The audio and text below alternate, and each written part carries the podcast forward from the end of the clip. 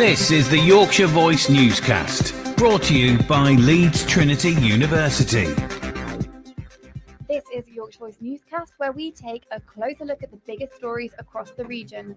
I'm Martha Sanders and I'll be joined this afternoon by our reporter, Ricardo Trono. Hi, Martha. Good afternoon to you and all of our listeners. Good afternoon, Ricardo. On today's show, we'll be exploring the dramatic rise and fall of the European Super League, and we'll be looking at why so many young people have been seeking help from homeless charities during the pandemic. And of course, here in Yorkshire, we are celebrating National Tea Day by having a look at how you do your brew. We've got all that and more coming up on Newscast. So, we're starting with one of the biggest stories this week, maybe even this month. And for many people, it's probably the biggest story of the year. Forget coronavirus, it's the European Super League.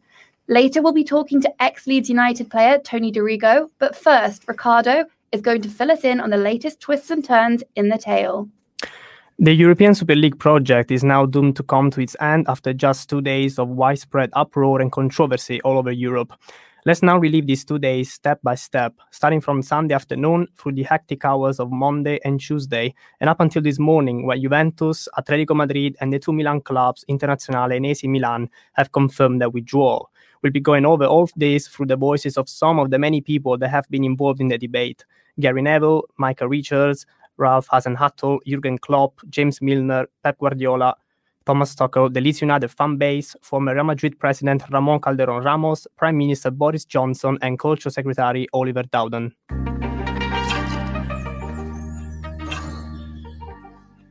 It's a criminal act against football fans in this country.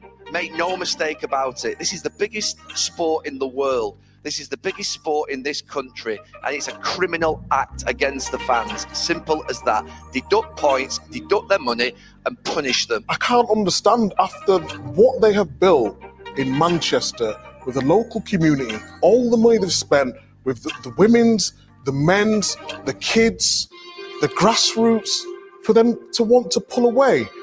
I'm, I'm flabbergasted. There were a lot of hours of negotiations inside the Premier League going on about the future, and there was not one time speaking about the coming up Super League. And suddenly it plops up, and it means uh, that there were some negotiations behind the backgrounds, and this is something what is for me unacceptable. The time has come now. Independent regulators, stop these clubs having the power base. Enough is enough. Seriously, in the midst of a pandemic, an economic crisis, and these lot are having Zoom calls about breaking away and basically creating more greed. Joke. They're reasonable people. They're serious people. They don't do things just like this. They are not like this. They they will try to explain me the decision. Definitely will I understand in the end. I don't know, but it's still not my decision. I coach the football team, and I love doing that. You know, I think the players obviously have no say. So obviously the welcome we got to, to the ground tonight was felt a bit unjust, obviously, because we, we have we're here to play football and, and, and no control of it. But I don't like it, and you know, hopefully it doesn't happen. Well, that's it. There's no to play for, is there? You know, you, you earn the right to be from like lower leagues to play your likes of Manchester City and Liverpool and this. But if this league comes along, then it's just going to all go in it. It'll all disappear. A sport is not a sport when the relation between the effort and the success, the effort and reward doesn't exist, don't exist. So it's not a sport. So it's not a sport of the success is already guaranteed. It's not a sport and it doesn't matter if you lose. I don't think it right that they should be somehow dislocated uh, from their hometowns, home cities, uh, taken and turned into international brands and commodities to just circulate the planet. This is as much part of our national heritage as our great stately homes, our galleries, our museums, our, our theatres, our cathedrals, and we as a government will do whatever it takes to step up to protect it. We played in Champions League. We left our heart and soul on Wembley ground in the in the semi-final, and this is what this game is all about. And this club here is a club who loves competition, and it's a very competitive club. And this was what excites me and why I'm so happy to be here. This is going to kill football if it go goes on. Uh, I hope not. But regardless if this is an ex- a success or not, the the harm has been already done. And these six sets of owners in this country, and obviously the other ones in Europe, have misread this situation badly. I can't wait for fans to be back in the stadium because there has to be a concerted, organised, mobilised, strategic effort to change now.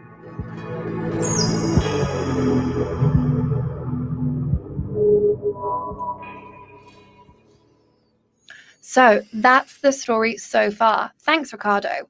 But what will this mean for football going forward? Earlier today, I caught up with ex Leeds United player Tony Dorigo to find out his reaction to these tumultuous events. Well, certainly it was a, a surprise, I think, to, to absolutely everyone. Um, however, this has been bubbling up for a good few years, and the big clubs are always looking to to maximise uh, the profits. But this is a spectacular own goal. But at, at, on the day when it was announced, it was a, a huge shock, and I, and I, think you then suddenly realise uh, that the, you know, the the game that you love and all the things that are good about it was uh, was in jeopardy. Yeah, so we've really seen fans come out and mobilise, and you know really make some change happen. Have you been behind the fans in this? Oh no, absolutely. Uh, I've been with the fans, and I think what is really important uh, is that I don't quite understand how the owners of these clubs don't realise they're just custodians of, uh, of a fantastic, famous football club that is really owned by the fans. Because without them, those clubs are absolutely nothing. And as, as, a, as a former player, you know, it was all about the fans, and the passion, uh, and it really is important that you know they're taking taken into complete consideration. And what I saw was they were just disregarded. So uh, it was you know delightful to see them all come out and show that sort of uh, you know a, a passion and, and, voice their opinions. And and there is only one way that then the club has to react and that's to uh, you know to obviously to, to, pull out eventually. But yeah it, it was brilliant that the fans uh, you know were heard in that way. But more concerning was you know how we got to that point in the first place. Yeah. So you're a former player. Can you imagine what it would have been like if you were one of the players on one of these teams that got put in the super league? How do you think they will have been feeling about all this well, I had huge sympathy for not only the players, the coaching staff, the managers, uh, everyone at the club. And you look at, you know, where these decisions were made. Well, it was none of them that were involved in it. It's right at the very, very top. Uh, and those ones then unfortunately left their, their players and managers uh, to bear the brunt uh, of what was to come. So on Monday night, I was at Elland Road, um, you know, doing some, some interviews and doing the co-commentaries, and I was down at the touchline seeing the players and managers go past. And, and Jurgen Klopp, unfortunately, he's the one that had to, you know, answer everything, and he knew absolutely nothing about it. So, uh, as a player, I can only imagine it's a huge distraction. It's something that you really don't want. And then you looked at the game last night with uh, with Chelsea. You know, Thomas Tuchel and, uh, was again getting the same sort of treatment. The fans were absolutely going crazy. And as a player, yes, you are professional. You want to go out there you want to concentrate 100% on what you're doing. But uh, it's very hard when something like that is in the background. Yeah, indeed. And obviously, you know, these decisions have come from the top, and the players and the fans have now really made a difference. And it's, you know, most people would agree it's good news that this Super League has now been disbanded. The six clubs have now left. What do you think this means for football going forward? Do you think we'll see any more change? I'd like to think so because I think now is the time to, to try and uh, rebalance things, to try and make things better. Um, I think certainly in Europe, UEFA obviously are trying to, you know, alter the Champions League, which I, I think is going through very shortly. But but what these you know big clubs uh, want uh, is just more and more cash, and that's where the thing I think has to to stop. The owners need to understand that uh, you know it's very much these teams are all about community and, and, and the fans that they you know they serve really. Uh, and I'm not sure a lot of them see it that way. They just see the dollar signs. But I think the problem started many many years ago when we were kind of sold our soul uh, to, to the world with football rights and club ownership. So we have a long way to row back, you know, from the commercialisation, I think, of the Premier League. Uh, hopefully, we've now got to a point where we can at least start, you know, getting back uh, back to what we all want and love, and that's a really competitive local football side that we uh, we are proud of and we cherish. And uh, you know, it's a competition that's a level playing field, and you know, anyone might be able to win the title and anyone can get relegated, you know, through the league. So uh, that's what it's all about. So do you think overall this might actually end up being a good thing? It might act as a some sort of reset button, if you like. Yes, for sure. Because now what is quite clear from what's happened is that you have to listen to the fans. Yeah, they have to be more involved. And if you look at the, I suppose, the big side that didn't uh, go into the Champions League, and that was the uh, Bundesliga side, Bayern Munich. Now they are all owned 51% by fans. So um, you know, it's pretty clear they've already uh, worked that one out. here in England, we haven't quite got to that point. So uh, let's uh, hope we can. Yeah, so it'll be interesting to see if we do end up moving more towards the sort of German model of things. And then finally, as well, football is not without its issues. We've obviously had a lot about racism in football, and you know nothing's ever really been concretely done. Do you think this sort of momentum that's been created by fans could actually be the attention could be turned to other issues in football? Uh, and that's a really good point, and that was highlighted by Patrick Bamford on Monday night, and uh, that was the most powerful thing for me is that uh, as soon as you you know hurt someone financially, they will scream from the rooftops. But of course, when we're talking about racism, you know that sort of uh, reaction uh, doesn't come, uh, and that's exactly what we need. We're, we're, we're calling for that. I really hope things do certainly change, but I think we've got to a point that the the, the greed is just uh, just got too much, uh, and now everyone is thinking this has to stop. And I hope other things like you know racism certainly should be right at the top of the list of uh, you know things that we can go and make sure we improve a great deal.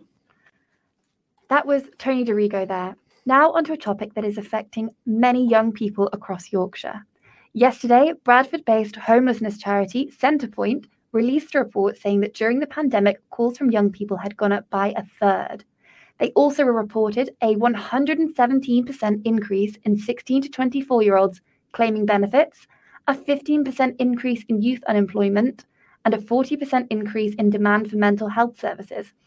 I caught up with Abigail Wayman, a housing officer at a homeless hostel in Bradford, to find out how the pandemic has been affecting homeless people and service provision. Definitely um, affected people in lots of ways. Um, kind of groups um, that people can go to. You know, there's kind of drug drug and alcohol like drop-in groups that you know around the corner from the hostel which people would benefit going to on a weekly basis.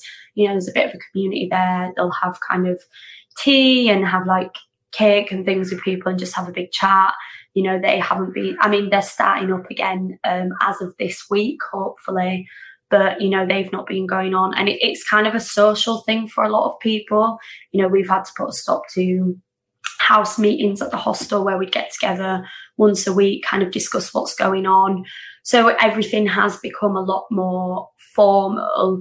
And i think a lot of the people especially at the hostel especially because we've had some people that were here before the pandemic they've really struggled to adapt. The figures that have come out this morning are specifically about young people. Mm. So you have young people coming into your yeah. hostel. And um, why do you think so many young people are struggling with their living situations at the moment? And why do you think the pandemic has led to more young people seeking help from homeless charities? People are losing all kinds of social interactions that they'd usually have, all support things, you know, if they went to kind of youth engagement, if they were in volunteering or anything like that everything like any training, things like that, they, they've all kind of reduced or put a stop to, you know, and it's all, um, you know, council funding, everything like that. There's so many different factors um, which kind of are like the reason that people might access help. And yeah, I think you take kind of one thing away, or you know, the pandemic's just um, completely altered life and how every you know every service has had to adapt and every person's had to adapt. And I think it is just definitely a struggle for, for younger people. I think for younger people, it's probably, you know, for lack of a better term, they're very new to it. You know, there's people that have kind of been around the block. They're aware um, of how the council works. They're aware of how services work. Um, you know, they they know kind of what to do. They know what certain things mean. Um, whereas a younger person may come in and it's completely new to them. They've never been homeless before. Some of them never lived independently before, and they're kind of thrown into this situation. And do you think there's enough support out there, or do you think more could be done? Um, it's difficult. I mean, you know, the the support is there. There are some amazing organisations, you know, in Bradford, West Yorkshire, and beyond. Um, I think there's always more that can be done. But again, you know, with funding, you know, the cost, the cost in general of the pandemic, and you know, there's not always that funding there for services. A lot of, you know, a lot of amazing charities work year by year funding, and you know, there's always that chance that that funding may not be there the year after. But I think kind of the work that people at the hostel and all the external agencies that I've you know I've I've dealt with over this time, you know, they've all just been amazing with how they've really tried to adapt to a new way of living and still try and make it as person centered as they possibly can without having that person contact. And in terms of, you know, all the challenges that everyone's been facing in terms of social distancing, hygiene, yeah. how do you manage things like that at a hostel? It's quite difficult because it is their home at the end of the day. And it you know to say to someone you need to wear full ppe in your home it doesn't feel right. It makes people you know not be able to relax. It doesn't make them feel like it is their home. And finally how has it been for the staff? How have you managed the challenges this year? Yeah i mean i started working um, at the hostel kind of mid-pandemic. So for me you know there was no kind of adaptation or changes that was needed i think the um the only thing that i know a lot of my colleagues um, we had so much more service user involvement. You know, we'd take them out places, even if it was just going for a coffee or something like that. And that whole, you know, that all had to stop. We've had to kind of rely on, um, you know, we're not able to take them out um, in our cars or anything like that and go out with them. A lot of appointments have to be you know single person so i think that's definitely a struggle um, not being able to be like there with them um, to support them in appointments more recently especially with the nice weather and things it feels a lot more um, you know like a communal um, house where everyone spends time together rather than people, you know, being in their own rooms or kind of engaging less. So yeah, it's been it's been nice. It's been nice over the past kind of month or so as it restrictions ease to see the changes come back to the hostel and it get a bit, you know, a bit more normal again. That was Abigail Wayman there explaining all the different ways young people have been affected. And there are so many takeaways from that. You know, it's great that restrictions are lifting and things are getting better, but there are so many things that will have long lasting effects, as described there. And finally, on to something a bit lighter. It is National Tea Day today. And of course, here in Yorkshire, we are very passionate about our brews. So we have been asking people on the internet how they like their tea. According to my poll, tea with milk and sugar is the most popular combination, although it's pretty tight with milk and no sugar. Personally, I like a black tea with a slice of lemon if I'm feeling fancy, but that does not seem like a popular option. So we've got Ricardo here. How do you like your tea? Hi, Marta. Um, I have to say, yeah, mean, despite perhaps you know uh, it not being quite orthodox, like you said, um, I also like it that way. So like black tea, you know, with a slice of lemon. And I have to say, with me, it's also a mental thing. You know, I wrote two dissertations with the tea, you know, with the lemon slice on my side at the table. So I think they both quite well as well. There we go. From our Italian correspondent there, the way I like it is the European style. And Ricardo, what do you think of the British people's obsession with tea? Uh, I think personally, I wouldn't call it an obsession, so to say, but definitely the things I've I realized in all these years I've been in the UK is that it is a big part of you know in this country of who you are.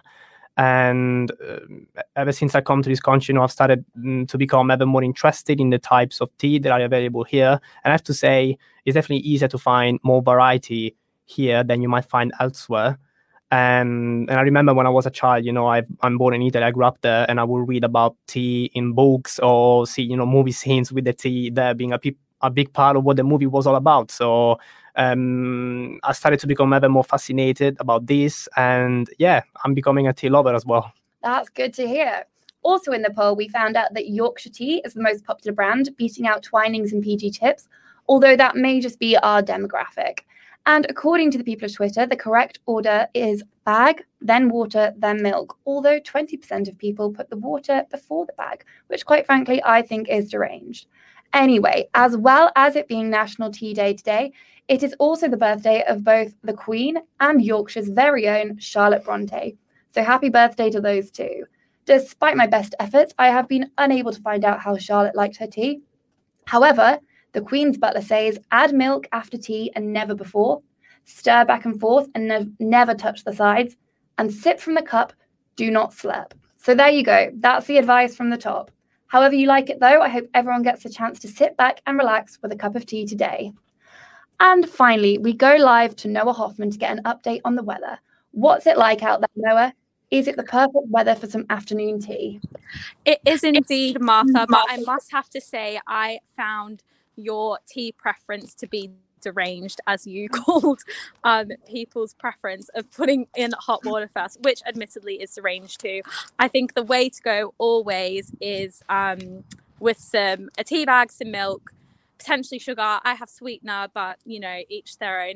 As for the weather, I am very cold outside. There are grey skies. It's all a bit moody and gloomy, which is a shame because the past few days have been quite beautiful here in Leeds and also across the county. It's 11 degrees, but tomorrow, sunnier days to come. It's set to be a high of 16 degrees. And then the following day on Friday, 18 degrees, which in the UK is like probably the biggest deal ever. As you can tell, I'm not from here, so I find 18 degrees um, to still be cold, but it's better than what we've got now. Um, so that is your weather update. Looking forward to that sunshine coming out, but for now, I think we will be sticking with cups of tea. Thanks for that, Noah. That's all we have time for today on Yorkshire Voice Newscast. We hope you've enjoyed taking a closer look at some of today's news stories with us. Join us again for Newscast tomorrow at the same time, and we'll be back at two o'clock with our hourly bulletins.